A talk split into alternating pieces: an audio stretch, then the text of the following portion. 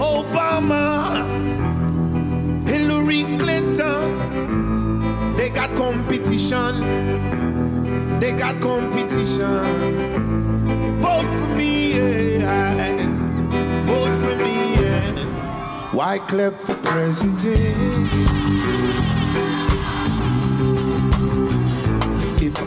President, I'd get elected on Friday, assassinated on Saturday, buried on Sunday. They go back to work on Monday. If I was president, if I was the president, if I was president, they said we would never cross the Red Sea. I tell them yes we can. They said the slaves would have never been free. I tell them, yes, we can. They said the blind man would never see. I tell them, yes, we can. They said the gas price won't go lower. I tell them, yes, we can. Obama, yeah, Hillary Clinton. They got competition. They got competition. Vote for me, Mr. Clef for the president.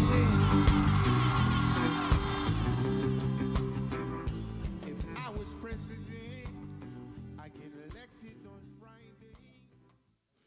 Yo, welcome to Uncultured Bias Podcast. My name is Kamara Williams. I'm your host. Um, you know what?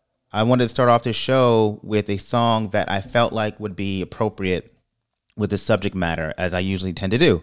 And if you guys are uh, familiar with what happened in Haiti, I think it's uh, only appropriate that um, we in start off the show with a song that is laced with American Monica- Americana um, by one of Haiti's most biggest, arguably is probably biggest international superstar, Wyclef Jean. Ironically, who ran for president of Haiti in 2010 um, to much fanfare, and then obviously not qualifying for the office. Uh, one of the biggest negatives about his candidacy was that he was more Haitian, I mean, excuse me, more American than Haitian, and he did not represent the people or truly understand the societal construct of what was happening in the neighborhoods of Port-au-Prince and other provinces. Uh, for a lot of his detractors, it felt like a foreign entity was trying to involve itself in Haitian politics. Uh, this is something that the Ha- people of Haiti have a huge sensitiv- sensitivity for. Uh, to really understand what was happening in Haiti this week, you simply can't look at the recent events um, to get a clear picture. One has to go back, and when I say go back, I mean you have to get the very inception of this uh, uh, this nation. From the hundreds of miles from the American tip, an island would continue to operate under the shadows of what we now call the U.S. government. Um, the U.S. government, obviously, for years, using the military to help corporations um, and other countries plunder Haiti, carrying out invasions, supporting coups, and menacing anyone who used to um, support or used to support or uh, push for freedom. Haiti is the site of the world's only successful nationwide slave result. It was the first country in the atmosphere, in this excuse me, in this hemisphere, to win its independence and setting off an atmosphere of freedom within the United States. Uh, over the course of 13 years, beginning in 1791, Haitian slaves uh, fought to end not only slavery, but becoming the first nation to permanently do so. Um, it was the crown jewel of the French Empire. Um, now, you may be asking, how is that possible? But this little nation uh, produced as much wealth as the 13 colonies of the future United States combined. Um, it was such a crown jewel that the, that the French did whatever they could in order to um, maintain this territory. Um, of course, you know Haitian the Haitian Revolution inspired scores of black slaves within the United States um, or America at the time to um, maybe they can actually uh, fight for their freedom. Of course, this did not sit well with the um, the authoritarian um, practices of uh, for our forefathers. Uh, the Haitian Revolution was something that they decided needed to be stamped out. Um, we'll get into that in a moment. But interestingly enough, Haiti and American westward expansion all tied into one another because Napoleon Bonaparte needed uh, money in order to continue his um, his campaign against the Haitian slaves. So what did he do? He sold off territory. One of those territories being the uh, Louisiana territory that was in America. Um, and of course, I'm talking about the Louisiana Purchase. And if you ever wonder how come the French decided to sell such a profitable land for so cheap, it's because they were trying to maintain the quote unquote crown jewel of the French Empire. And so they said, let's get rid of this land because we want to keep the thing that's really, really um, giving us a lot of money. That was obviously not successful because obviously the Haitian slaves, based on their beauty and determination, fought back the French campaign. Now you would think, okay, everything's great at that point, but even in that sense, uh, President George Washington, who was regarded slaves as a very troublesome species of property, wrote to the French minister Jean Baptiste de Ternant that promising in 1791 any aid in our power for, for our good friends who allied and allied the French to quell alarming insurrection of the Negroes. This began a continued um, U.S. intervention for over 200 years in Haiti. Um, instead of exalting Haiti's hard-won freedom, the United States refused to recognize the country until 1862, three years before they even decided to recognize their own slaves as human, human citizens. Um, what they did recognize, however, was the crushing debt imposed by France as a condition of peace that continues to harm Haitians to this day.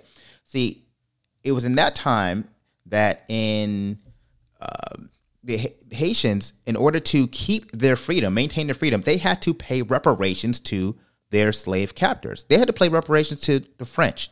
Now, this is emboldened by um, the French. Uh, th- uh, I guess you can say threatened them into this contract.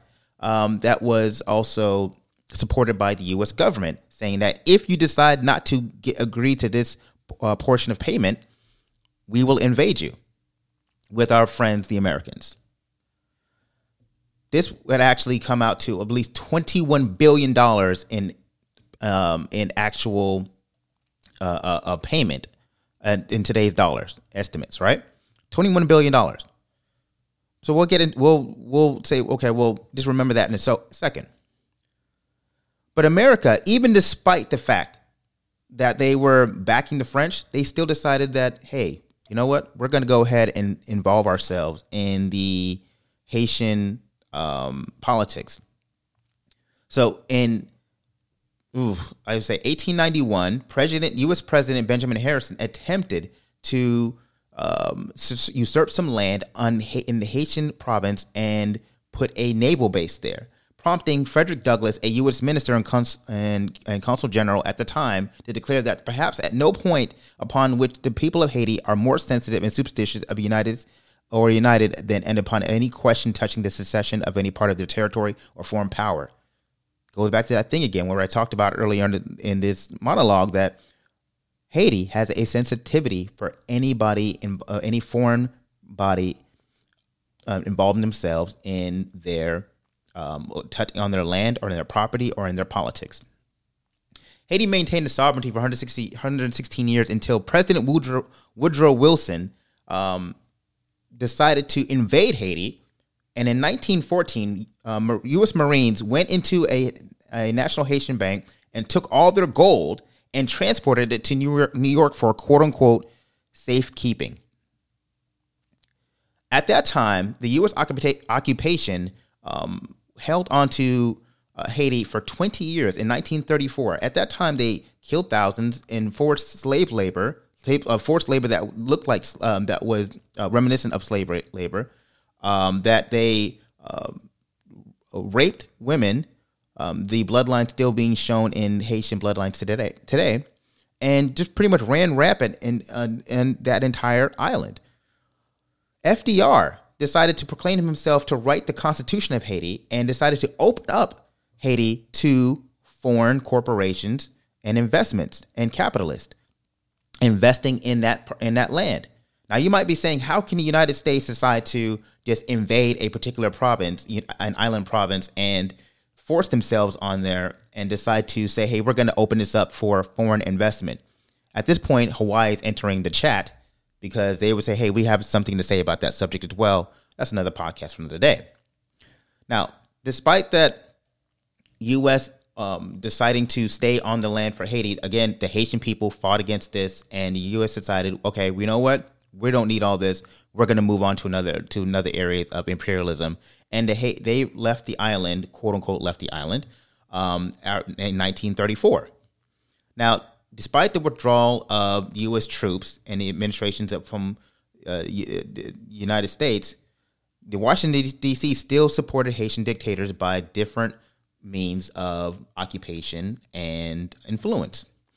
This all came to a head in the 1970s, where the U.S. economic interest was profited handsomely by insertion of uh, Haitian president Francois Duvalier, or is known as Papa Doc. This was also he was succeeded by his son Jean Claude Duvalier, uh, who was called, uh, called uh, Baby Doc. Now, Baby Doc and Papa Doc they are attributed for for killing and tens of thousands of Haitians. Um, human rights human rights organization railed against what was going on in Haiti, but the U.S. turned a blind eye. For years, the U.S. decided to involve itself in the happenings of Haiti. Now, this all came to a head again in 1990 when Jean Bertrand Aristide, a Catholic priest, was elected by Democratic vote, two thirds vote, and was offering a new era in um, egalitarian and peace within on that island, uh, deciding to increase the minimum wage um, at the time uh, by over 100% and trying to create a sense of stability. What you may not know is that in that within less than a year, he was overthrown by a military coup by plotters who were actually um, known CIA operatives who were actually trained by the U.S. government. However, this remaining undeterred, the Haitian people still decided to continue to push this man into leadership. And over a decade later, he he ascended again to the top of the government um, after even being forced out. However, in 2004, again in the coup, again with CIA trained forces, he was ousted by um, by outside actors. Again and again and again, Haiti has continued to be in in um, invaded by foreign actors and imperialist interests. This is something that we have to consider when we look at the history of this island. So when people say that, okay, you know, we've heard the last president say that it was a shithole. You have to consider how does America play in a factor in their involvement in the debilitation of this environment? Oh, by the way, remember that little fee that they had to pay the French? They finally paid it off in 1947.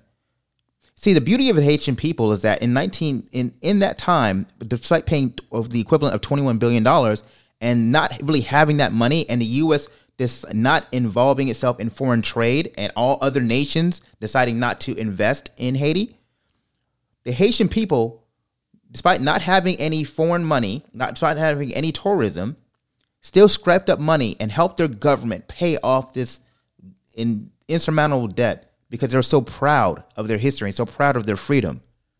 That is the beauty and the resilience of the Haitian people. It's a history that we often ignore, and because even those who recognize it now in African diaspora need to uphold and protect.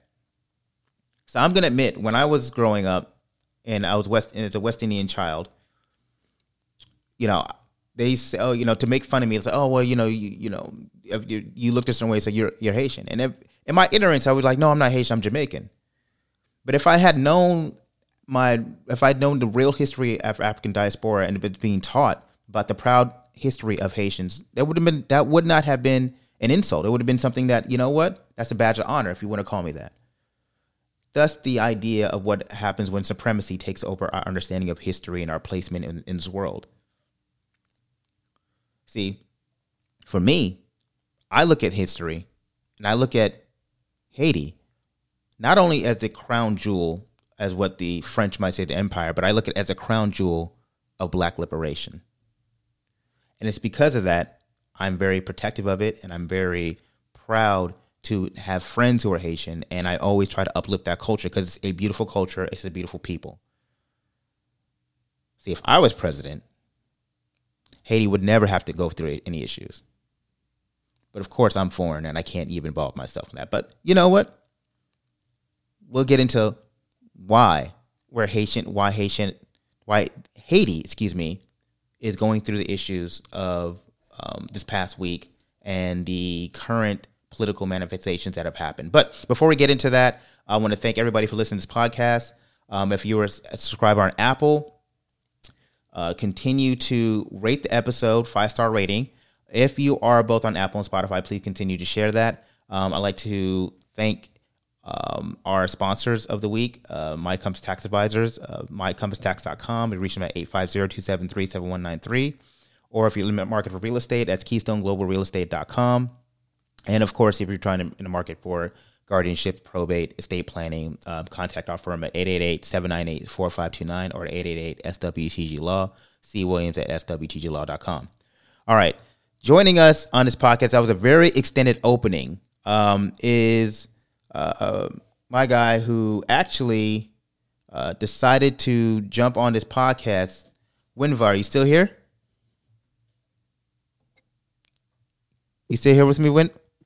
Hello? Yeah, I'm still here with you. All I'm right, here. Yo, man, I, I appreciate you jumping on this pod, bro. Um, I just want to say, first of all, I'm joined by Winva Lowerston. He actually is um, born in Haiti and he was on his way to Haiti, and we'll get into that in a moment. But um, I really do appreciate him joining because I actually tried to speak with a number of different people um, on this topic, and a lot of people were not comfortable speaking on it. So, um, shout out to you, man, for even jumping on this pod, bro. I really do appreciate it. No, I appreciate you, man. Appreciate you for showing the love and and the knowledge that you have about exactly what's what you know the Haitian history. Like it's an in depth knowledge. A lot of people don't have that that aren't Haitian. So even a, a lot of Haitians don't have that kind of knowledge. So definitely appreciate that love, man. Nah, man, uh, it's it's it's it's important, bro. It's important we learn, man, about you know the uh, beauty and the um, the struggle um, and strength of the Haitian people and and the history of it, man. Because I think that's one of the ways that uh, imperialism and supremacy continues to take hold is that we're so disconnected from our inter from our history and our connection of of of a civilization as a people that we tend to separate islands and we tend to separate provinces and be like, oh, that's not we're not together, but we're all interrelated, man. Our history is all tied in, man, and it's a beautiful history, and you know we should all be celebrating it. You know what I mean? Definitely, definitely. So, man, like you were on your way to Haiti, and the, your your plane got turned around. Yeah, man. I mean, like, you know, I'm trying to save money, so I, I my flight started Tuesday in Miami. So in Miami, for whatever reason, they had me go from Miami to Charlotte, and then Charlotte back to Fort Lauderdale. Mhm. So, um, you know, and and I guess something was trying to get keep me from going to Haiti either way, because I took a COVID test. Yeah. Um, Walgreens never submitted it, so it wasn't valid. So I had to take another one. So I missed my first flight, initial flight. Um, so I had to take a second flight.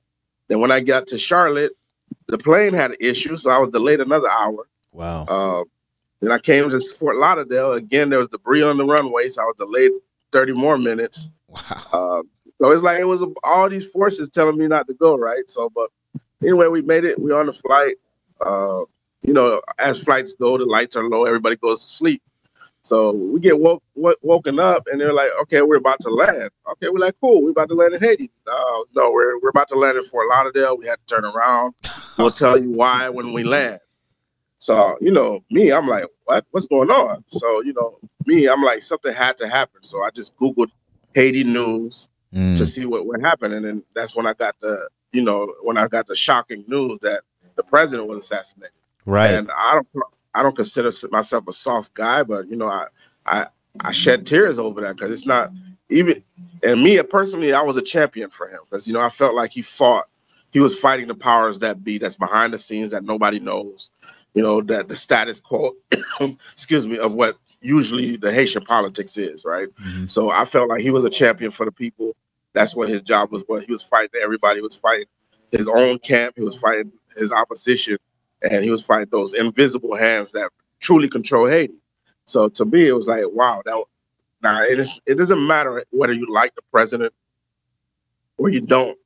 It, it's it's never okay for, for the president to be to be assassinated. No, You know, the, Yeah. politics is one thing, but the president represents the country.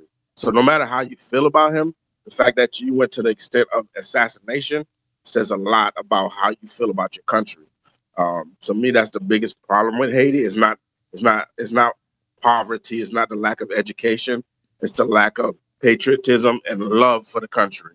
You know what I mean? Because if you have love for the country, there's certain things you won't do, certain things you won't allow, and I feel like that's what's missing. And part of it is is the lack of education because people don't know the true history.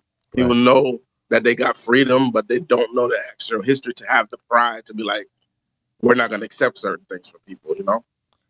Yeah, a, a large part of the um, uh, Haitian public is there's a lot large high literacy literacy rates on that island. Um, unfortunately, um, so what I'm gonna do, I'm gonna play a clip because I want to catch everybody up on what exactly is happening. So I'm gonna play a clip from CBS. Uh, so just bear with me for a moment here.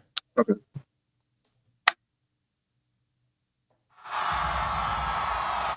Oh, The assassins arrived in trucks after midnight, claiming to be agents of the U.S. Drug Enforcement Administration. A U.S. government source told Reuters the DEA had nothing to do with the killing. The gunman, reportedly speaking Spanish and English, descended on President Jovenel Moise's private residence and opened fire. The 53 year old leader was killed. His wife, the First Lady, also shot, flown out of the country, and brought to Miami. She remains in critical condition. By morning, bullet casings were seen on the grounds outside his home. Haitian ambassador to the United States, Bocchit Edmond. It seems that uh, this uh, horrible act was carried out by well trained professional killers. The international airport immediately shut down. The streets of Haiti empty save security forces that patrol the capital. On Wednesday, President Biden acknowledged the tenuous situation in the Caribbean. We need a lot more information, but it's, it's just it's very worrisome about the state of Haiti. Acting Prime Minister Claude Joseph declared a state of siege and asserted he was now in power. Moise was the president for four years, but over the last few months, opposing forces and protesters have been demanding he step down, with some accusing him of being a dictator. He held on to power past the end of his term this year and ruled by decree for nearly two years after the country failed to hold elections. Haiti. I spoke to President Moise back in 2016 when Hurricane Matthew devastated the country shortly before he took power. When he said he was looking for Haiti to recover from its troubled past, where over half the population lives in poverty. On peut dire presque 30 à 40 du, du pays, l'État n'est pas présent. Moi, je vais travailler pour que l'État soit présent à travers tout le pays. Wow, there's so many questions still about what happened there. It's intriguing that some of the alleged gunmen uh, spoke American accented English. Yeah. But Vlad, I, you know, for a lot of people, all they know about Haiti is tragedies like this, bizarre circumstances. But you've worked there. Uh, your parents are from there. Right. What's the bigger picture? Uh, in the bigger picture, Tony, and you're right, I have worked there uh, since the start of my career, and generally it's been around tragic situations. It's been around natural disasters, political turmoil. Um, but here's what people should remember about Haiti. Uh, in 1779, we just celebrated Independence Day in this country. A force of Haitian free blacks fought alongside American colonists in a battle against British forces in Savannah. Hmm. Haitians have been here in the United States since the very beginning. In fact, the American Revolution and in part the French Revolution led to Haiti gaining its independence from France in 1801. But here's what happened after that revolution. The only free, independent black republic in the Western Hemisphere is a miracle. But in 1825, that young country was forced to pay reparations to the French slaveholders oh, that they had overthrown, or France would again invade and enslave the island.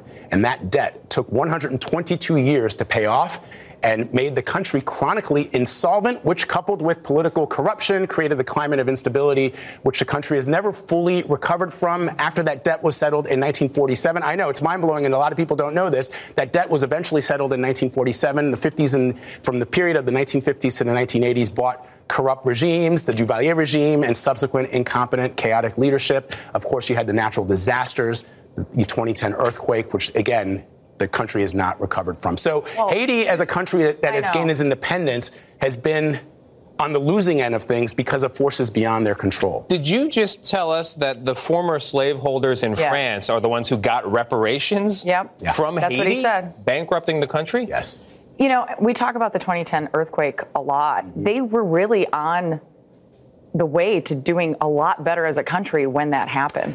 Uh, you know, I had visited Haiti as a young man, uh, as a as a child, essentially, and it was, you know, you if you actually look at pictures of Haiti from the 1940s and the 1950s, it looks like Havana. It looks like all the other Caribbean Right. capitals that are in the Caribbean right now. Um, but because of this incompetent leadership, that's where we are. And you're right. I've covered uh, the tragedies that have occurred there for for many years. It's how I got my start in journalism um, during the 2010 earthquake, and it breaks my heart every single time. Yeah. Haitians everywhere are mourning today. Reparations for slaveholders is a new one for me. Yeah, indeed. Uh, thanks for that, Tony. Thanks for that question. I appreciate it. You know what's funny about that? Uh, reparation for slaveholders is a new one for me. Uh, wait till I tell him about how slaveholders in the U.S. received reparations after the end of the U.S. Civil War, while simultaneously reneged on his promise of 40 acres and a mule to the newly emancipated victims of slavery. So, you know, that just goes to show you that um, a lot of people don't know history, not only just external history of um, Haiti, but also internal history of the United States. Hence the reason why we should always continue to have historical conversations um, and not uh, react uh, adversely to it. Yes, I'm talking about the conversations surrounding critical race theory. Anyway, moving on. um, but no, I, I I wanted to paint that picture with the um, CBS clip, and um, I, you know, just explain to people what was happening. Um, and it, ironically enough, it said that the international airport was um, shut down. You experienced that uh, personally based off of your um, trying to get to your homeland. Um, so I, I want to ask you a question though. The uh, juvenile Ju, Ju, Jovenel Moise, um, the uh, former president.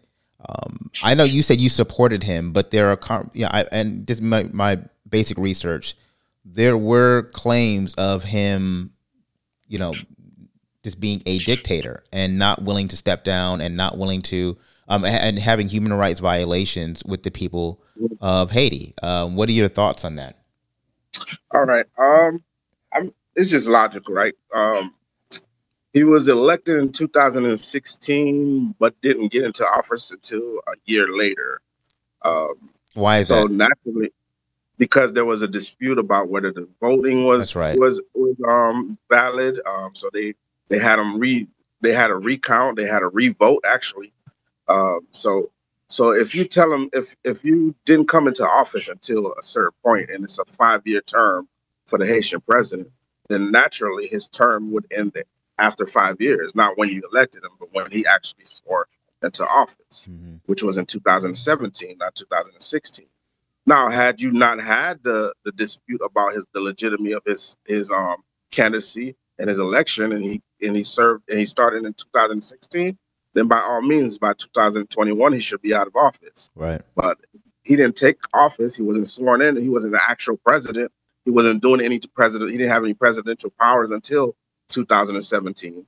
So that's when he officially became president. So logically speaking, um, technically, he shall have five years until 2022.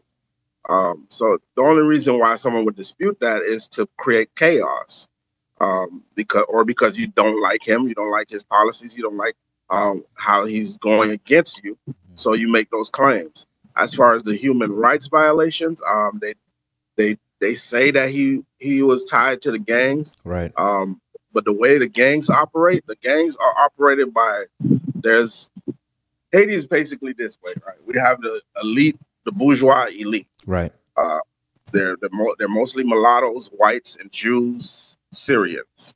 Um, a lot of them came into came to Haiti around uh, World War II when we opened the borders because of the Jews um, flooding, fl- flying. I mean, uh, fleeing the Holocaust, and Haiti opened the borders, allowed them into the country. Mhm. Um, they're not actual native Haitians, if you want to say. Um, but you know, over the generations, yes, now you have become Haitian by default. Um, but those are the ones that, if you look at the, the wealthiest, top wealthiest people in Haiti, those are the people that that truly run the country. Um, and a lot of them supported Duvalier. Um, now, I, I, me personally, I'm of the, I'm I'm more I lean more towards that Duvalier wasn't all bad. Mm. Um, and we're talking about Papa me, Doc. Papa Doc. Yeah. Um, to me, during his reign, Haiti was a lot safer. Haiti was cleaner. Um, you had you actually had tourism. It was top and it was number one destination in, for tourism in the Caribbean. Um, and to, yes, there was there was a lot of human rights violations, um, but I don't think it was all bad. It's Haiti started getting bad is when uh, Baby Doc, you know, he's young, he, he was impressionable. He did even worse than his his father. He was ousted, and now um, ever since Haiti has been in political turmoil, everybody comes in. It's about greed. Um, it's not about the country. It's about you know what can I profit from it. Um, even Aristide, who started out good, ended up bad as well. Mm-hmm. Um, so it's it's that's where Haiti is right now. Haiti's in a transition right now. I feel like if we can get justice for Jovenel um, and finally see the hands that's moving everything, we can finally get rid ourselves of that cancer that's on our neck um, and take over the country ourselves as the people to do what the country actually needs. Mm. That's my feeling right now. Gotcha. And you know what? I'm going to play a clip regarding the um, the, the Haiti bourgeoisie. Um, just kind of describing the, the power dynamic there. So. Our working hypothesis is that it is a sector of the bourgeoisie, maybe one or two or three combined, who hired these mercenaries to come in and do the job because they are terrified, absolutely, they have the daylight scared out of them by the uprising that's happening in Haiti's vast shanty towns. And they uh, had to get Jovenel out of the way, we think, in order to be able to have the authority of the state to uh, try to tamp down, crush, destroy this uprising which is happening from the shanty towns, an armed uprising, I should say, a revolution. So, to your point, um, there is a theory among those, and uh, by the way, that clip is from a reporter um, who works for Al Jazeera, um, and so uh, there is a working theory that there are a number of different factors within this island who help orchestrate this assassination. Um, I I want to highlight to people that in order to assassinate a president, mind you, a president who um, was protected by law enforcement, law enforcement that was um, trained by U.S. forces. In order to get that close to a president to assassinate them, there has to be somebody signing off at the top to say, "Let this happen." Right? Nobody just runs up on it. No matter how um, crazy the um, the the country is or the nation is, uh, running up on a president and assassinating them requires um, an involvement and um, a, a, planning that is, uh, you know, strictly come from the high, highest levels. Would you agree? Correct. I, I definitely agree. Um, and especially when you look at the fact that some of these, um, at the the earliest, some of these guys was in Haiti for three months. Yeah some of the sat, some of the mercenaries were there for three months. So someone had to be housing them, feeding them, um, you know, driving them around, and giving them a layout and everything. Yeah. So and, and then the two the two Haitian Americans that they caught were supposedly the translators. Yeah. Um, so so to me, it, it all comes down. Someone had to authorize it. Someone that's you know pulling the strings um, to say per, to say. Um, and also, when it comes to to um, like the, the bourgeoisie and um, and Jovenel, uh, the main issue is the fact that with the electrical contracts, mm. um, because for a long time the electrical contracts were being given out to to those you know and those elites in power, um, but they would never do anything. You know, you have billions of dollars going to these guys, but Haiti's in darkness, constant darkness. Um, there's no electricity. There's no running electricity. Some places have it. Some places don't. Some places get it sporadically. Some haven't. Um, the hometown where I have, where I'm from, we haven't had electricity there for at least four to five years now. Wow. Uh, but this money is still being contracted out, being given out to them. So what Jovenel did is basically he took those contracts away from them. Um, and ever since, there's been, you know, every time he tries to do something, all of a sudden you hear there's an uprising in Haiti. Uh, the people are rioting. Um, what people fail to realize is the people in Haiti are poor, they're hungry, Yeah. right?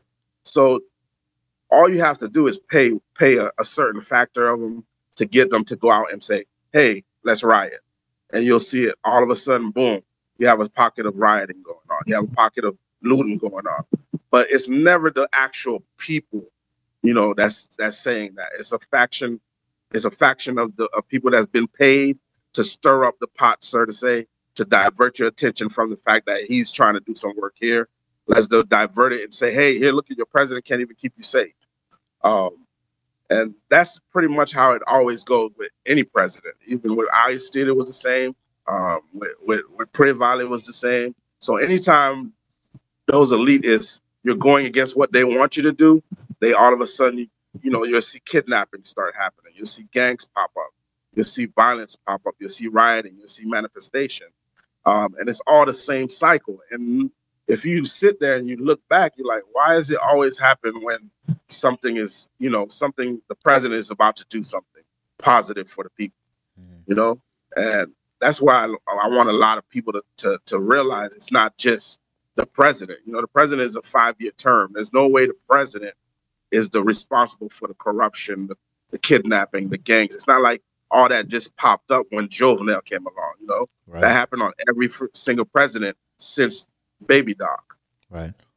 So you know what I want, want everybody to realize too. The last time a Haitian president was assassinated was in 1915, and as I mentioned before, uh, that's when the U.S. invaded directly and stayed outright an occupation in Haiti. So um, we have a direct uh, history towards when a president is assassinated on that island and involving ourselves politically.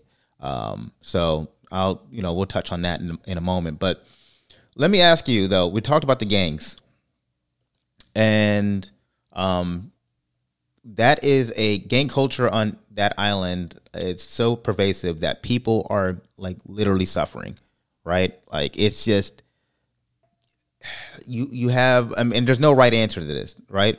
Because on one side you have one, one side claiming that they're doing it for on the behalf of the government. You have another side doing it on the behalf of the people. And in, in the the casual the uh, uh calam- the uh, um the the, the calamity within that is the people who are in the middle of it and dying. You know, the houses being burnt down, the the the children being killed and lost to warfare on gang warfare, the uh, uh um cl- the just the destruction of an entire um, communities are being done at the hands of these gangs, and it's I there's no right there's no real answer to like who or what can you do? Like how do you stop the gang culture in Haiti? Because at one point the government need they they they actually have to involve themselves in the gangs because the gangs have such a touch point within that, those communities.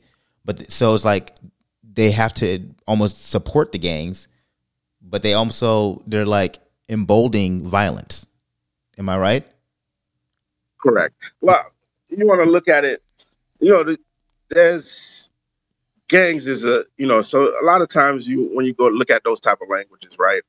If you look at um the U.S. Revolution, how it started, to to to England, those you know who were revolting against England were terrorists. You know, they might have called them thugs, they might have called them gangs themselves. Um, so uh, that language is because if you listen to a lot of the so-called gangs, some of them, you know, are saying this is for the people. It's a revolutionary movement. Um, the only problem I have with that is when your revolution involves kidnapping poor people and killing poor people. right Um, that makes no sense. You can't tell me that you're for the people, but you're that's what you're kidnap kidnapping. And it's like, where do these where do you expect these people to come up with money from? You're kidnapping people that Right. You're just you're just operating acts of violence just for acts of violence purpose. correct, correct. And and to me, it's like the gangs are there because you're not giving the youth anything to do. Mm-hmm. You know, you're not giving them you got you're not giving them opportunities. It's like gangs anywhere. You know, there's no opportunity. Right. People are hungry. People are suffering, and and guns are being shipped there from somewhere. Like you know, these gangs don't have ports. I, just, I was getting ready to say that. to them. It's like where are the where are the guns and the bullets coming from, right? Correct. You know, Um, and, and, and you'll see that they seize containers coming from um, the port in St. Marc, but at the same time, there are a lot of private ports that are that that that have no regulation whatsoever. Mhm. There's no oversight. There's no regulation, and yeah, you might shut the port that you know about, but those private ports that are owned by the bourgeois, you know, those guns are still coming in Mhm. they're still funding those those gangs to create um to, to create destruction to create chaos so they can still oper- operate the status quo underneath that chaos you know because nothing nothing helps you to profit more than chaos yeah. You know, while everybody's worried about security and the, and what the gangs are doing you know there's money being made money being siphoned out of the country and there's other things that that we're being distracted from. And the gangs yes they need to definitely be handled but i think the bigger picture is is what we need to focus on. We need to because security of haiti comes down to getting rid of people that use violence to keep us down use violence to keep the country poor use violence to to, to keep the country from progressing to, to keep presidents from being able to do anything. Um, it comes from the senators not caring about the country more than they care about lining their pockets, you know. And that, I think that's our biggest issue: is everybody's in it for themselves. When you get a politician that comes in, they're not worried about doing stuff for the country. By the time they give you, if it, the project costs ten million dollars, by the time it gets to the person that's actually doing the work, they only have ten thousand dollars to work with yeah. because it's gone through through a hundred hands before it gets to the, the person that actually does the work. Right. Uh, I'm going to talk about that political vacuum um, by playing a clip here. So,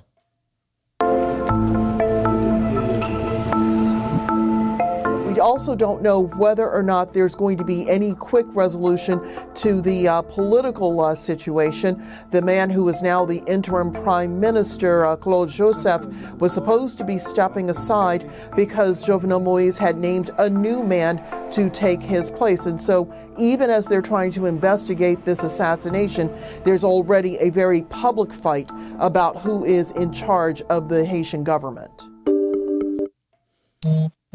So you know, it, it it goes into that whole thing of number one. I, I want to talk about when you have a vacuum of power, um, it allows for turmoil and it allows for confusion, and um, often the people who benefit from confusion are those who are already in power, right?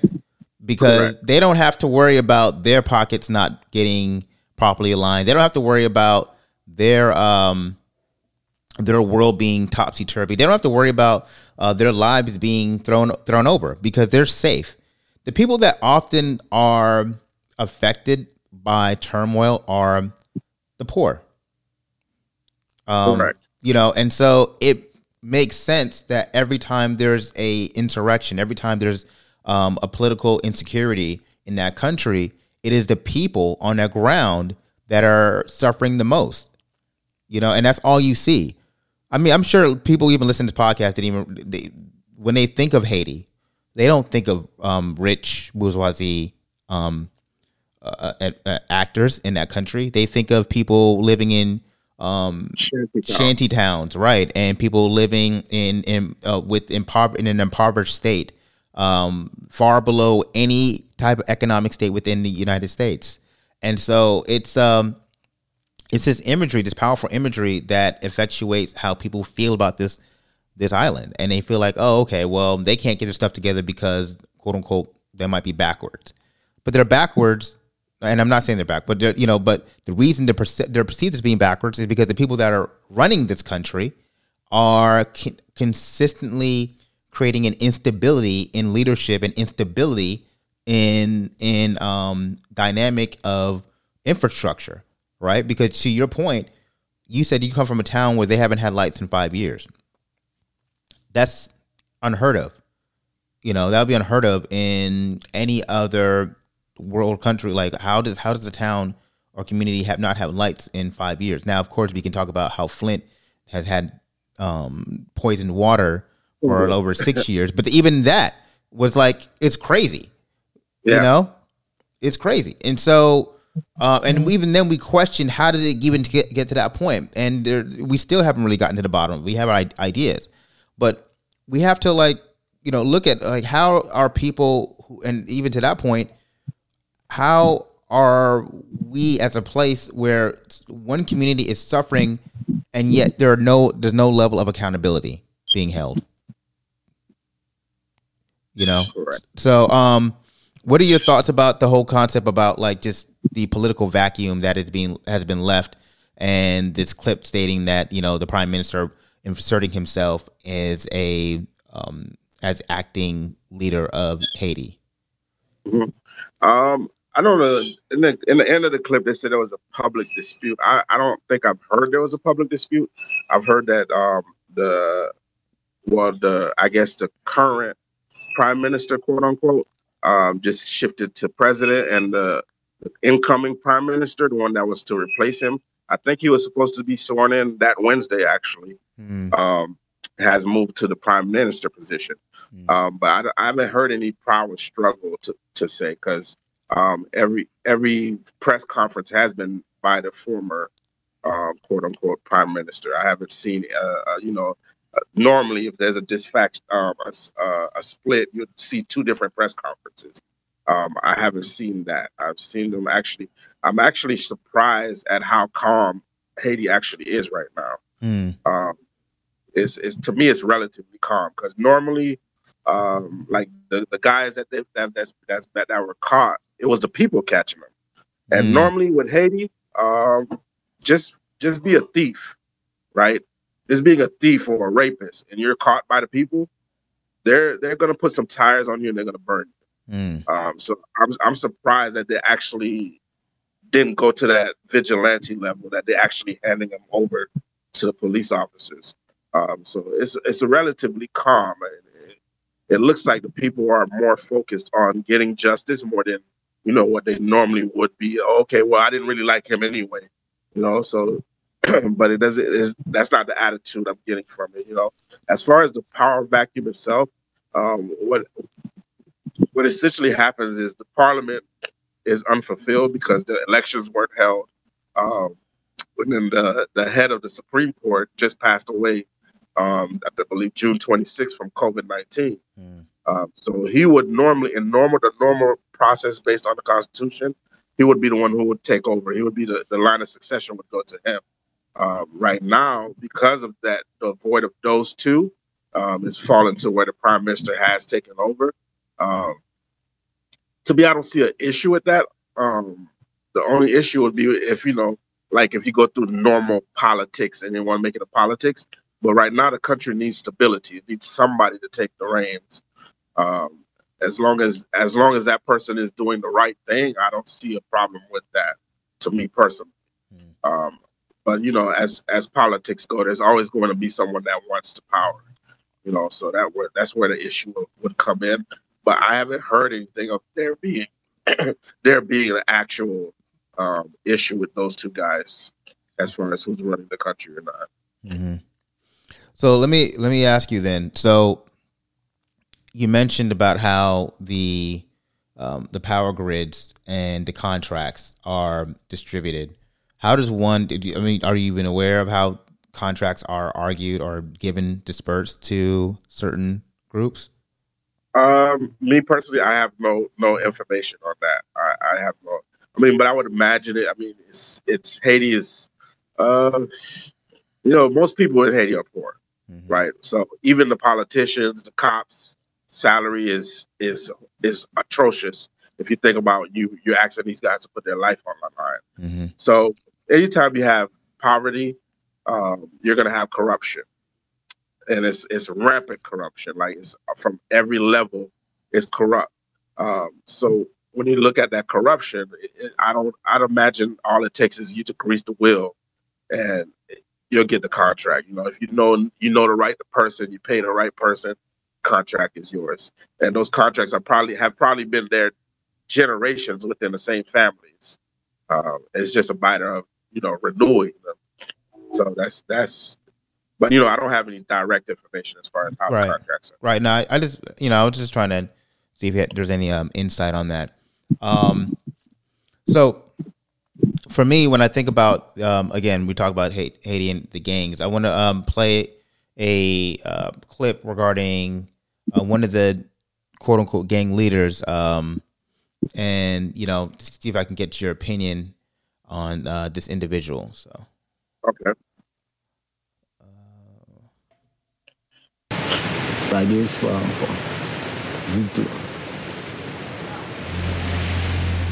The government strongly denied any involvement, and despite a police investigation, to date no one has been arrested.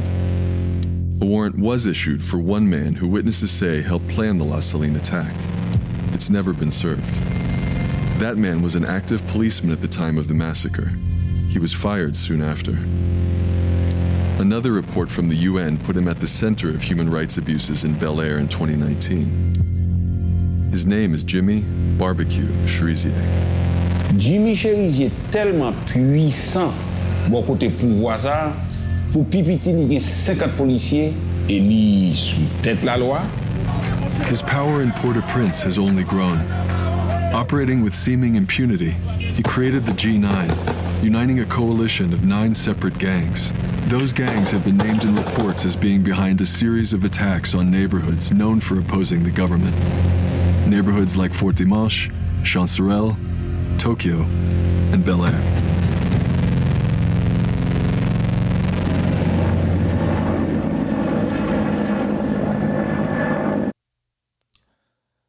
So Jimmy, the barbecue Cherizier, um, was considered by some as supporting Jovenel Moise, um, his, his, presidency, and uh, was somebody that um, would stamp out opposition on the ground by opposing gangs or opposing um, forces, in especially in Port-au-Prince.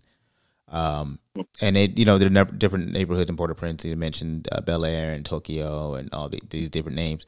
And um, he's been attributed to uh, a number of um, acts.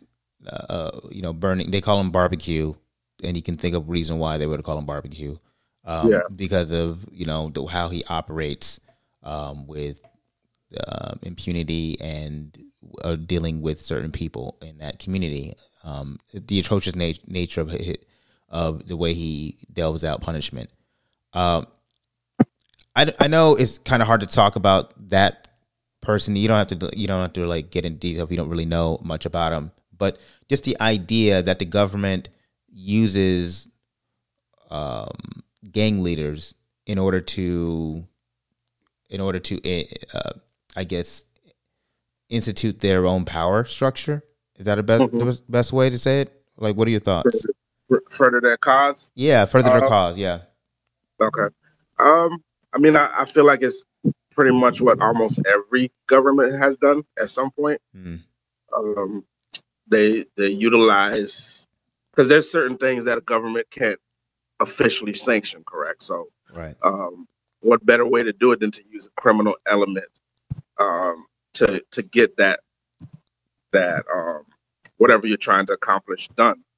Um, I mean, we see it. We see it with uh, with uh, when when the U.S. used um, dope dealers and crack cocaine to to um, fund Sandinistas in um, uh, Nicaragua to go against at, at that point.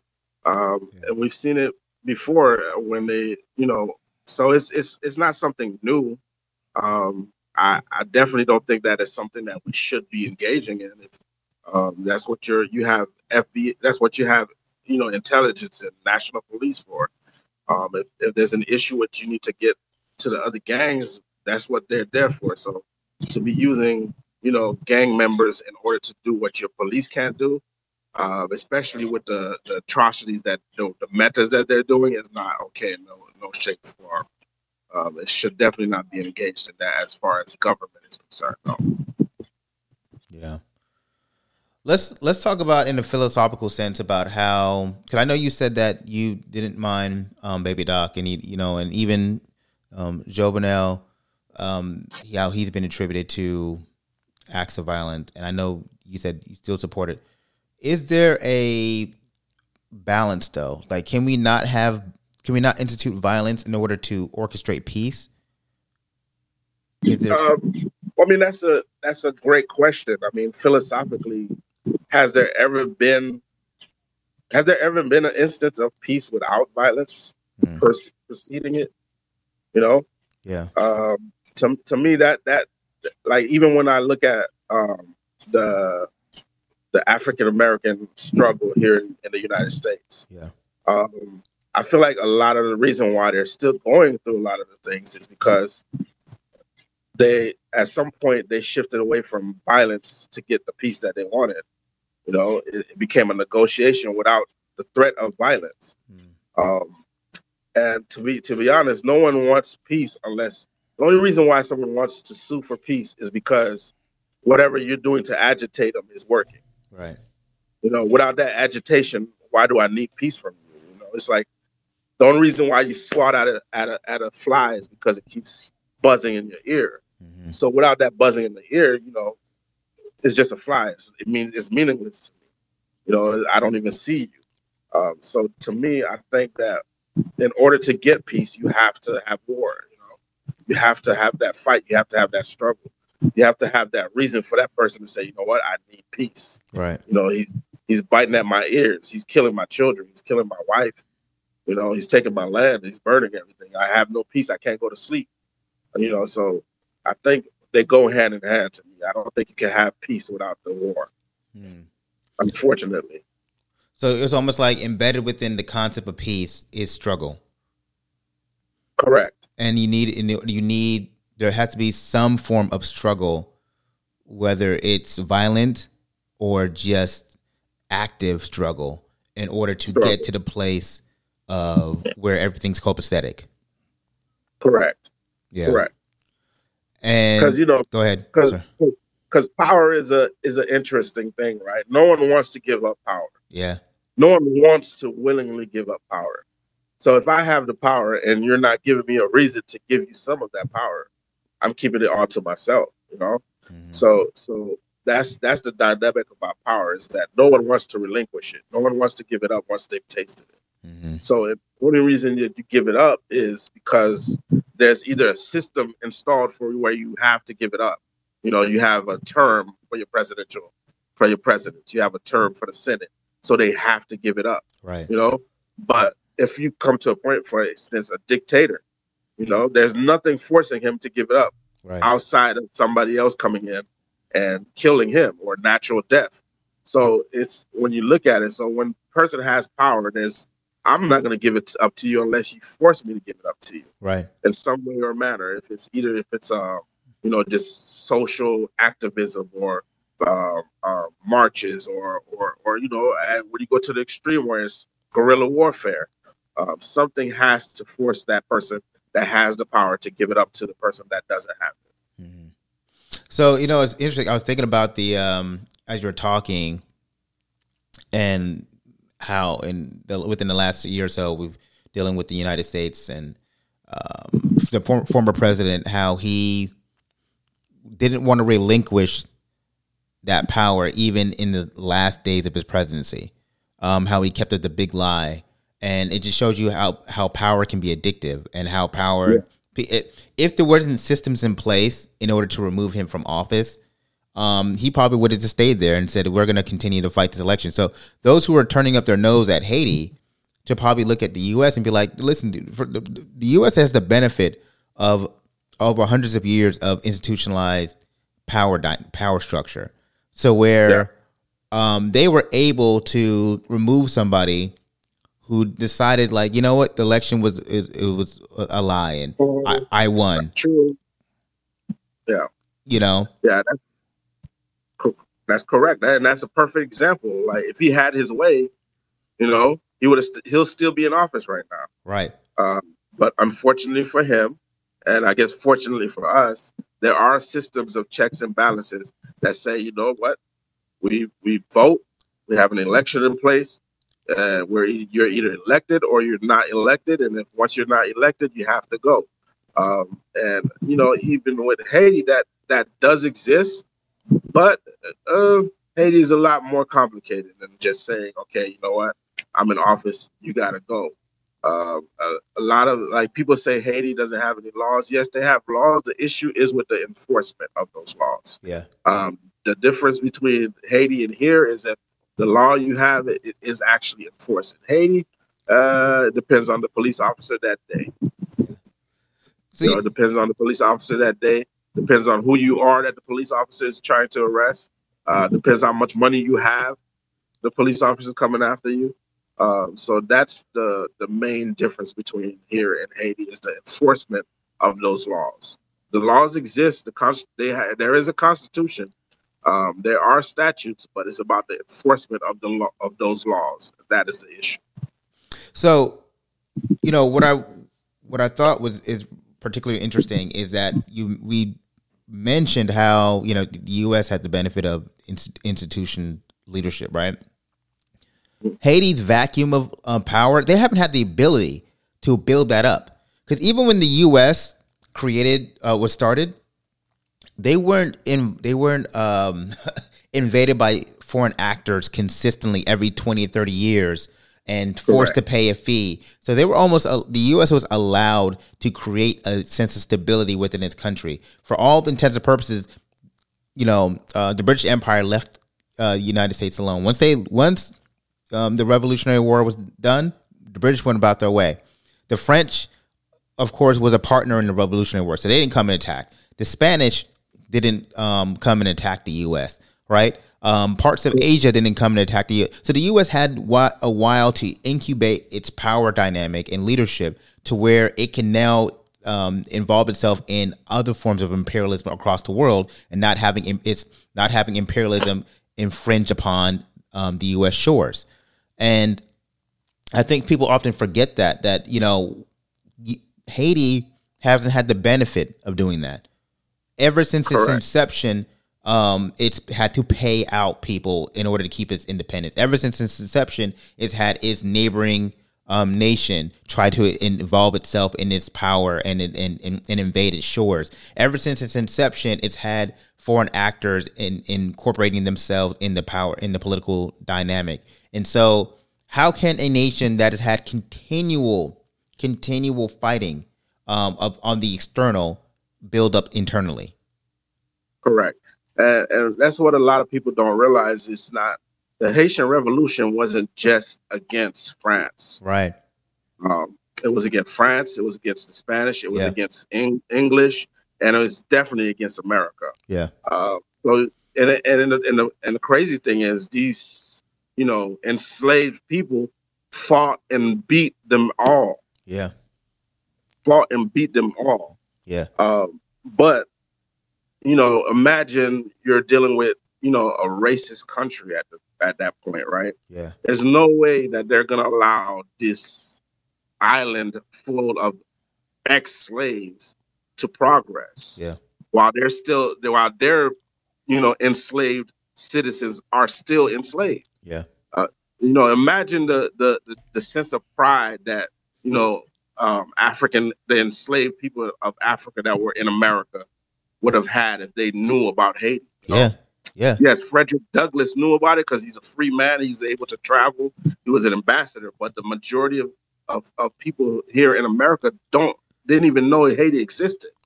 They know they kept the information away because they didn't want to empower them. Information is empowering, and Yes. when you have when you keep information away, you can still leave a, a form of subjugation on that particular individual or people. And so, you know, if they un- understood the power of you know cohesion and uprising, yes, it America would have been in a different place. But slave the slave owners and our forefathers, you know, George Washington did, did not want the information of Haiti's revolution to get out. They didn't want it to spread to different um, vectors of the 13 colonies. They wanted to make sure that that was a that little thing was just a kind of footnote in um in world history. World history, yeah. you know, and it decided like so they did, and, and, and, to a point where they decided they didn't want to recognize Haiti as a nation because they didn't want to encourage that type of attitude amongst um, the black uh, populace of the United States. Correct. You know, Correct. Um, so yeah, right, man. I, I- I fully, I fully agree with that. You know, one thing I want to uh, shift the conversation to is uh, the people of Haiti, and I'm going to play a short clip regarding a, a woman who just talks about the violence and how the violence has, um, bef- you know, really torn apart her life. Every day, every morning, every evening, people been warning of all over. My house been destroyed. The power is on in, on one hand, the government, and Haitian with Haitian, and Haitian fighting. It's not Haitian fighting with as the state. It's not Haitian fighting with with another country. It's the same Haitian fighting with Haitian for what? For money. So I got to leave this country. Leave it how it is, what we're gonna do. Like we destroy and we can't talk. If we talk, we're gonna die. I want to tell you the truth, but if I tell the truth, I will die this afternoon. You understand? I don't even sleep in the house. I just take my grab my bag with my identification, the paper of my house, and I sleep in the street. Why? Why all this going on? They have to stop this thing. That violence got to stop.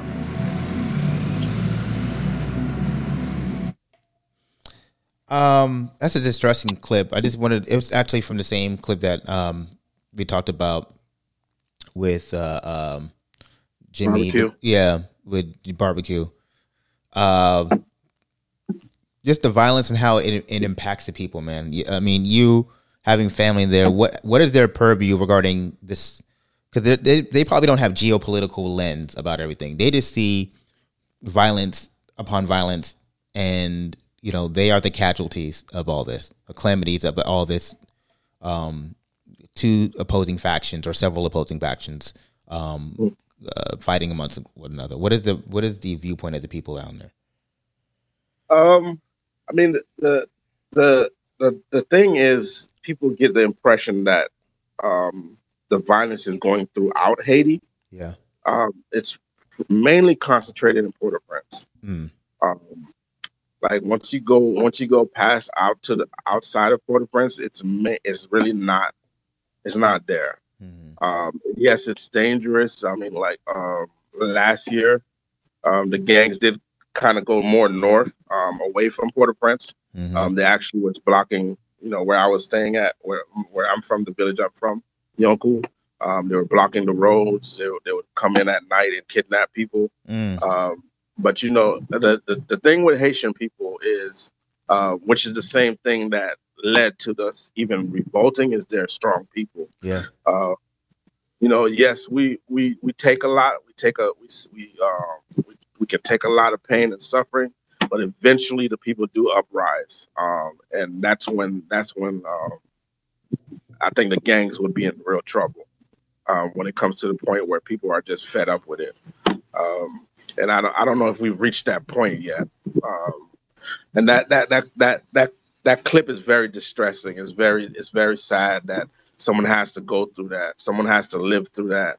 Um, when it's like it's it's it's over something that's temporary, you know, um, like Jovenel, whatever money. If he if you saying they saying he was corrupt and he he was stealing money, whatever money he took, um, all that ended on on July seventh. He doesn't go he doesn't go away with it, you know. right So it's it's it's sad that we're fighting each other and killing each other over something that none of us can take with us. None of us can can actually truly hoard it. yeah You know, you you can take it for the moment. It's temporary. Um, yes, you can buy nice things with it, but wow But why do that if you have to look over your shoulder to to to be able to have it to enjoy it?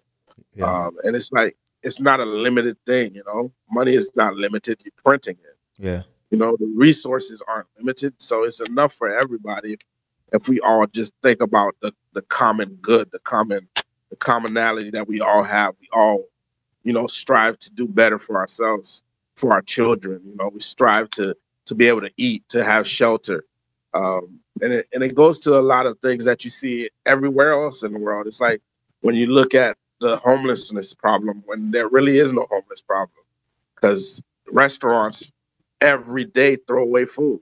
Mm. You know, Yeah. but the government the government says they're not allowed to give it to the homeless, and that's it's like why, you know? Now you now you want them now they go into the garbage to eat it, and that's a crime. Right. So it's like if you really wanted to tackle this, it's simple. It's just we have enough for everybody to be able to have, you know. But it's are you willing to share it? Are you willing to say, you know what, that's a fellow human being. He's Haitian like me. She's Haitian like me. She could be my mother. You know, why am I kidnapping her and killing her? Yeah. Um, the question is why why there's why isn't there a value placed on life in Haiti? Mm. You know, why is why is it so easy to kill? You know, that's what we have to tackle. That's the mentality we have to get rid of. Why is it so easy for you to kill? Why is that person's life not worth anything? You know? Yeah. You know, you you you um you bring up a, a good point, man, because I mean a lot you make bring up a lot of good points, honestly, but um just talking about insecurity and creating an insecurity of food, creating insecurity of finance, creating insecurity of safety, um, creates a bunch of turmoil. And it's like it's a pro- easy problem, right? If you want to create some stability, eliminate the insecurity. Right. You know, eliminate that insecurity, and then you will have people who are not fighting amongst themselves and killing amongst themselves um, in order to survive and acting out. You know, violence can, it can often be attributed to poverty. Yeah. I'm not saying I'm not saying all violence, but I'm saying most violence can be attributed to poverty. It's tied to poverty. Yeah. You know, and and and people acting out because they feel like there's a protectionism um, to to preserve their life, or they're scratching to get something, right? And you know, it's the easy idea is like, all right, the government can just you know put better infrastructure in there. Um, you could have uh, better foreign aid attributed and, and it into right places. Uh, create a electronical grid, uh, electric grid that's going to give villages and towns power. Um, you know, increase the idea of uh, of, of minimum wage. I, I think uh, there was a the statement um, that I think there's a ten uh, Haiti has a ten dollars per per gallon for gas or something crazy. Right, right now, or or, or rather, I mean, there was just, just high gas prices, and you think about a country that's already struggling financially, where over fifty six percent of the the country is living in an impoverished state um, by by 2018 statistics, and then yet, you know, there you have high gas prices. I mean, if somebody increased gas prices here in Florida to like over six dollars, people would riot. They would run up to Tallahassee and be like, "We're taking Governor DeSantis hostage because this is ridiculous." this is ridiculous. Yeah. You- Yeah. you know, And, and, and- you know the crazy the crazy thing is that happened. Um, I was I was in Haiti in um January, wow. and um, there was a there was a gas shortage or quote unquote shortage. You know, um, I don't think it was an actual shortage. Maybe they they held up the the the shipment or whatever, and you know, it turned it turned turned very violent. You know, there's a gas shortage. People are fighting to get gas. Um, rioting starts to happen, and it's like, okay, the president has to go, and you know those those type of things get you to thinking like the president doesn't is not responsible for the gas coming into the country. Right. You know, that's a that's somebody's company. Right. You know, so who control who actually controls the gas? Right. You know what I mean? The- He has regulations that he may put in place to where you have to pay a certain tax, but he doesn't import it. Right. So who should you really be mad at? Right. You know? Right. And that, that's the that's the picture that, you know, people can't see because when you're when you're um when you're hurting, when you're starving, whatever, you're gonna go look you're gonna look at the person that's Yeah. supposed to be protecting you, you know? Yeah. It's like it's like a child and and they're home and they're and they're they can't eat you know, they're not gonna say, "Oh, you know what? It's because Publix didn't have milk." No, they're gonna they're gonna look at mom like my mom was neglecting me. You know, when I was growing up, my mom didn't give me milk. Right. They don't look at the bigger picture that you know what? No, it's not your mom. It's just that Publix didn't have milk. Right. You know, so that's that's that's the problem with with with a lot of what goes on in Haiti is that people will blame the quote unquote government, but a lot of it is not just the government. You know, yes, the government is not doing what a lot of what it's supposed to do because a lot of the people are corrupt, a lot of the people are greedy, and a lot of the people think of themselves before they think of the country. Uh, but it's also a lot of people that control the resources, control um, what comes into the country, what goes out to the country, um, that create that will cut off that um, that pipeline whenever it suits them. Yeah. Um, in order to create that chaos that you see, in order to create the violence that you see, uh, because it for whatever reason that benefits whatever they're trying to do, that benefits whatever they're trying to get away with. Um, and that I think is one of our biggest issues. It's- um, because it's It's the uh, it's the lie of capitalism. You know, Correct. Capitalism creates false enemies and takes our focus off of like who's really in control of our lives, right? So we blame, um, although you know we blame the the politicians, but we don't blame the corporations that are running the politicians or running the Correct. And so we take our focus off of what's really affecting us. Um, you know, because we say, oh, it's easy to look at somebody who's in po- uh, poli- politics and be like, you're the reason my life sucks. You know, when it's in reality, it's like, no, you're not, they're they're par- maybe part of the problem, but they're not the problem.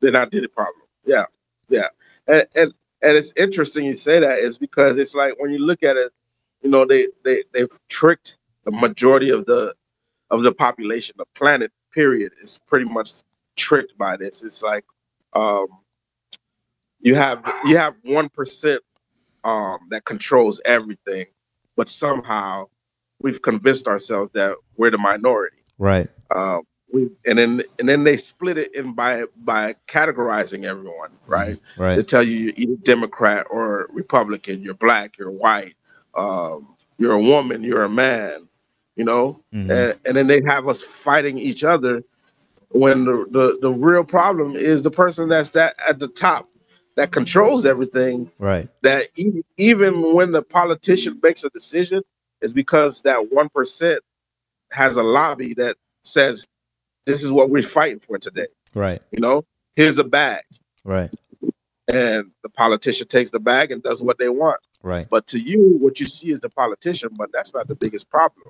We- the biggest problem is the person behind the scenes that you don't even know exists. We also have people who want to protect rich people, like, and that's, that's where it's like they have this thing where they want to protect the rich and powerful. Um, I saw this uh, a, a tax plan um, that was um, theorized. They said, you know, it was, I think it was Bernie's tax plan or whatnot.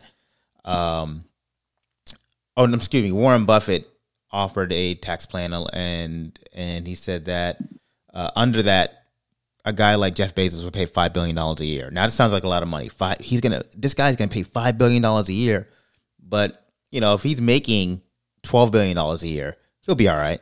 You know, Yeah. but but you have people like that's not fair. You can't tax him because he he earned that wealth. And first of all, nobody earns five billion dollars a year. They exploit five billion dollars a year. So so um so that there's that. But it, it, in that sense, right? Um, you have people uh, in in this country they they want to protect those who seem to want to exploit them, and that's just whether you're talking about Haiti or America or even around the world, right? It's just this idea of protecting those who want to exploit us, and um, it's uh, it's a sickness that really internally we have to battle um, in, in order to really get a foothold on just some form of equality in this world. You know, Yeah. And, and I think I think they did a good job of um, convincing convincing the normal guy that he, he can become one of the one percenters. Mm-hmm. Um, so that that plays into it, you know, like the hope that you can get the American dream, you can get that that piece of the pie. When in actuality, there is no pie on the table, you know. Right. Uh, but I think that's I think that's where where where it gets to where people want to protect the riches because everybody has this idea, this fantasy that one day they're gonna strike gold. Right. One day I too can come up with the idea to become Jeff Bezos. And the Right. reality it is, reality is that it's it's just it's not reality. Right. It's not true. It's it's it's a you have a greater chance of um, getting struck by lightning twice than becoming the next Yeah. Jeff Bezos, right? So, Yeah. um, so I want to I want to shift the conversation into some goodness and um, let's talk about the beauty of Haiti because that's how I want to end this. I want to talk about the beauty of Haiti. So, like, walk me through some of those beautiful parts of Haiti and the beautiful the beautiful people of Haiti and um, things that people the media doesn't see. Well, I mean, Haiti, Haiti, you got to remember that whatever you see in when you go to Dominican Republic is exactly what you're going to get in Haiti. Mm. Um, it's the same beaches. It's the same beauty as far as the, the, the clearness and the blue of the water. Yeah. Um, it's the same fruits, the same vegetables, the same the same Caribbean feel that you get from any Caribbean island. Yeah. Uh, the the only difference you'll say is the people are blacker, the people have a different language, um, the people are poorer than they are in the DR. But even sometimes when you go to DR and you look, if you actually go to the actual DR and you look at the housing, uh, they, Yeah. they have shanty houses as well. Yeah. And you look at it, you look at the shanty houses in Haiti, you're like, these are the same people. Right. Um, but you know, somehow we've been convinced that somehow Haiti is, you know, less desirable. Uh, when in reality, uh, in the '50s, Haiti was, you know, the pearl of the Caribbean. Yeah. You know, the pearl of the Antilles. It was one of the, the, the one of the f- number one spots to go to. Um, you know, so but it's those those attributes are still there. You know, if you go to Jacmel, you see the rich history with the artwork and and all the you know the the historical um, forts and and and stuff that exists still there. Um, you go to to you go to the right as soon as you leave Port-au-Prince, you head north for about two hours, and you have all these beach resorts, and, and you go there and you see that this is a different world. We have beautiful waterfalls. You know, um, the food is is, uh, and, and I don't mean to be biased, but No, yeah. I feel like Haitian Haitians have the one of the most diverse cuisines that exist on this planet. You know, Yeah. um, we don't we don't just have one facet of food. You know, we have you know even the rice that we cook is three or four different ways to cook it Right. um, and it's all flavorful and, and all that flavor and, and that spice is is how the people are too you know Yeah. uh, when you go to haiti it's, it's a it's a welcoming people welcome you um, it- it's like you you're they don't know you but you're you're their son you know you're their daughter you're you're you they, they greet you in and you you're welcome in to eat with them um, a, a lot of it has gone away because you know it's not as secure so people can't be as trusting Yeah. um, but uh, it's a beautiful place. I wouldn't trade being Haitian for anything in the world. Right. Um, I, say that all the time. I, I'm glad I was born Haitian. I don't know what I would be if I wasn't Haitian. Um, and, and and I feel like if somebody, if you actually go to Haiti with someone that knows Haiti, you'll have a wonderful time, and you will say, you know what, you'll be addicted to going to Haiti. Man, I'm Uh, trying to go. I've been trying. I've, Yeah. I've been trying to go to Haiti, man. I, I've always, I always had this, that's a place I want to visit because I always hear how beautiful it is, man. And like you Mhm. know, um, I don't get dissuaded by you know what uh, the, the media depiction of what you know because I, I I have heard from multiple accounts, different people that man, you got to really see the real Haiti. You know, like the Yeah. diff- the different parts of Haiti, and, and, and like you, they said that there are resorts there, there are you know um, beautiful beaches there, and you know, yes, the focus is on Port-au-Prince and and the violence within that, but it's the same way. Um, with there are different, like I'm Jamaican, different parts of Kingston. You know what I mean? Yeah. Like you can't go to just certain parts of Kingston, man. Like that is not a place Yeah. where I would recommend. But you, you can't. It's not like you can't visit Kingston. You know, like I've visited. Yeah. You know, Kingston's a very nice place to, to visit. But parts of Kingston, you cannot be. You cannot be. You cannot go. Cannot go. You know, and so, but people still At visit Jamaica all the time. guide. What was that? Yeah, at least without a tour guide. Right. And but, Yeah. but people visit Jamaica all the time, you know, clearly. Yeah. So it's a depiction of what the country is, um, then uh, diverging from what the reality is, and I, you know that's something where um, I really want people to hear when they listen to this podcast. Like, you know, listen, there is turmoil in that country, undoubtedly, you know, but um, there's a lot of turmoil in a lot of um, Caribbean countries, but that doesn't uh, thwart people from actually wanting to visit there, man. So, um, yo, man, I'm gonna get. Go ahead. And it, and you know it, it all comes down to marketing and promotions and propaganda. Yeah. Um, because when when people think of the United States, they don't they don't think of insecurity or danger. Yeah. no. But like you said, there's you can go to Chicago, but there's certain parts of Chicago you can't go. right. You know, but you know when they're advertising Chicago, they're not going to tell you that. You know, Right. They're not going to say, "Oh, don't go to the South Side." They're just going to show you. They're going to show you the, the the parts that they want you to go to.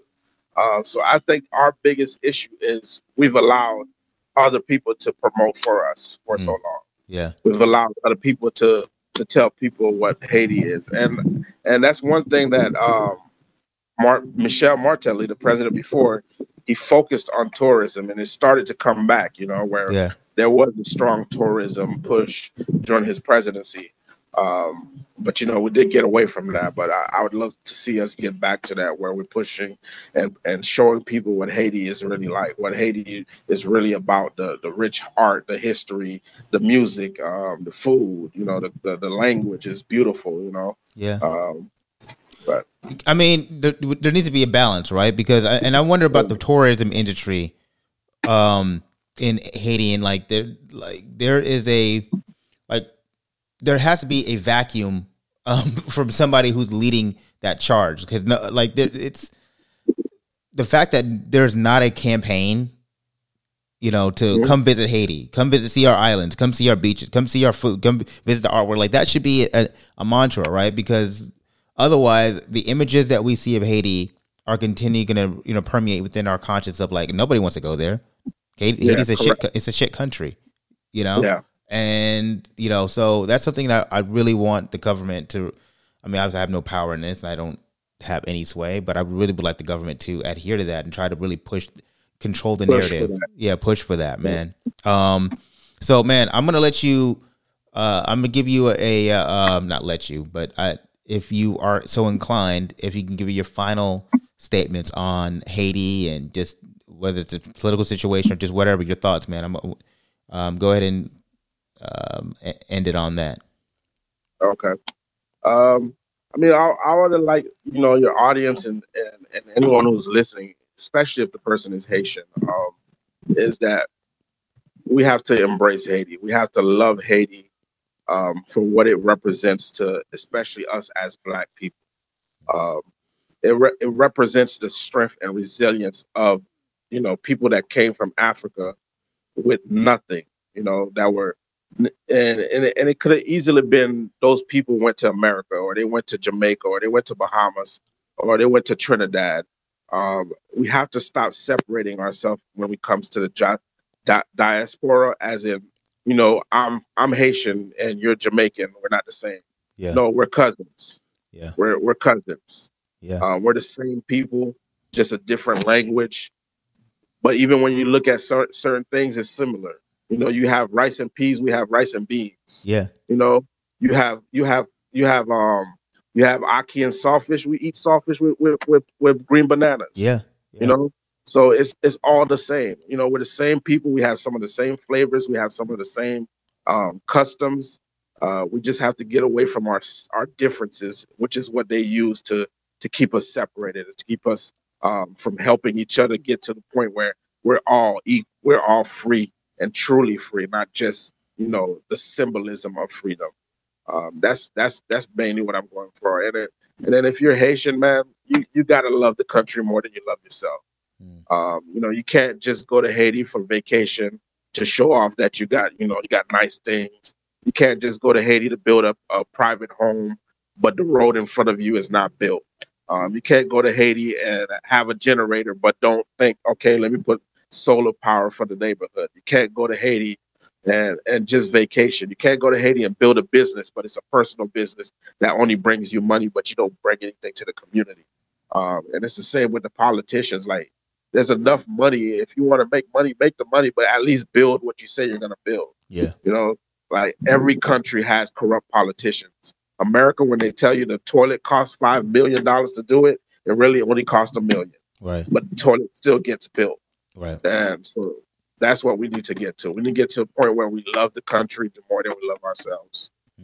Um, but that's that's that's all I have to say. Yo, that's and thank, thank you very much for inviting me, man. It was a great conversation. No, man, it was dope, man. I just and I just wanted to say, man, it, it's hard for me to follow that up, bro. But um, I just say, you know, with this podcast, man, I really want everybody to really focus on the humanity of the situation, and you know, I, I'm sure uh, there are a number of different uh, uh, viewpoints regarding what happened this past in the past several days regarding Haiti and how people may feel about um, jo, you know Jovenel Moise and um, his uh, ruling, you know. But at the end of the day, looking at the humanity of the people, um, we have to, uh, I would say, uh, focus on them and see what is a way that we can actually uh, improve upon this state of relations internally and and um, and, and hopefully they can then show the world externally how they are a beautiful society because there's a lot of beauty within Haiti. There's a lot of love within Haiti. There's a lot of um, you know uh, history within Haiti that is often ignored. And I stated in in my monologue, man, that you know, growing up, I you know, embarrassingly so, I you know would be you know made fun of. Oh, you look Haitian, and then I would turn away from that because you know I'm like, no, I'm Jamaican, and I'm very proud to be Jamaican.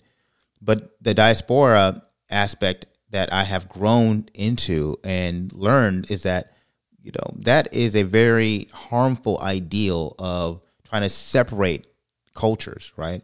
Because there's a lot of similarities within um, Haiti and Jamaica, and the once we separate this um, supremacy within the, uh, how we view our world, and not that we we view this society on the center of whiteness, not on the center of black liberation.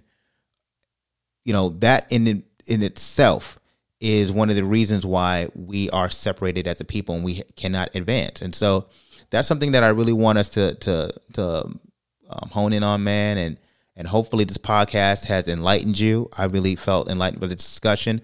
And so what I'm going to do is um, I want to end the podcast on two things. One, I'm going to end it with a Dave Chappelle clip um, that I think is pretty funny. And then I'm going to end it on a song by um, Wyclef Jean. And I want when you listen to the song, um, think about he's singing to. If you can think about it in this purview, that the person he's singing to is not a person, but to the island of Haiti, and then like think about it, interpret it in that sense, and uh, see if y'all can flow with it. So let's play the clip first, and then we'll move on to Wyclef. See, the only reason I want to be president is because I'm black. That make it too hot for me. I mean, you know, I mean, I, I think it could be a black president one day, but you don't want to be the first one. I mean, second or third, that's fine, but that first nigga better watch out. I'm gonna tell you that right now. too hot. I mean, I'd be the first black president. I don't think that nobody would really, really hurt me. I'm sure somebody want to hurt me, but I don't think they touch me. Cause, uh, cause my vice president will be Mexican for a little insurance. You know what I'm saying? you can shoot me if you want, but you're just gonna open the border up, so. You might as well leave me and Vice President Santiago to our own devices. Ain't that right, Santiago? See. See. Elian can stay. don't worry, don't worry, I don't got no Elian jokes. All I'll say about Elian is thank God he's Cuban. Because if he was Haitian, you'd have never heard about his ass.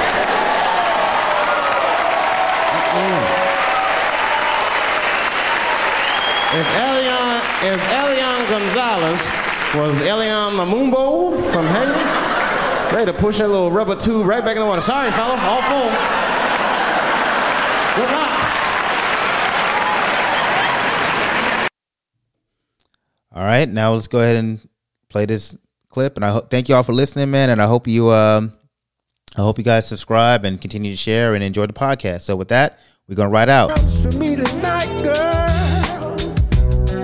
want you to know that I love you. And no matter how tough I would only to you I would reveal my tears. tell the police I ain't home tonight. Messing around with you is gonna get me live. But when I look into your eye, man, you're worth that sacrifice. If this is the kind of love that my mom used to warn me about, man, I'm in trouble. In real big trouble. If this is the kind of love that the old folks used to warn me about, man, I'm in trouble. I'm in real big. trouble. I need y'all to do me a favor. Someone please call.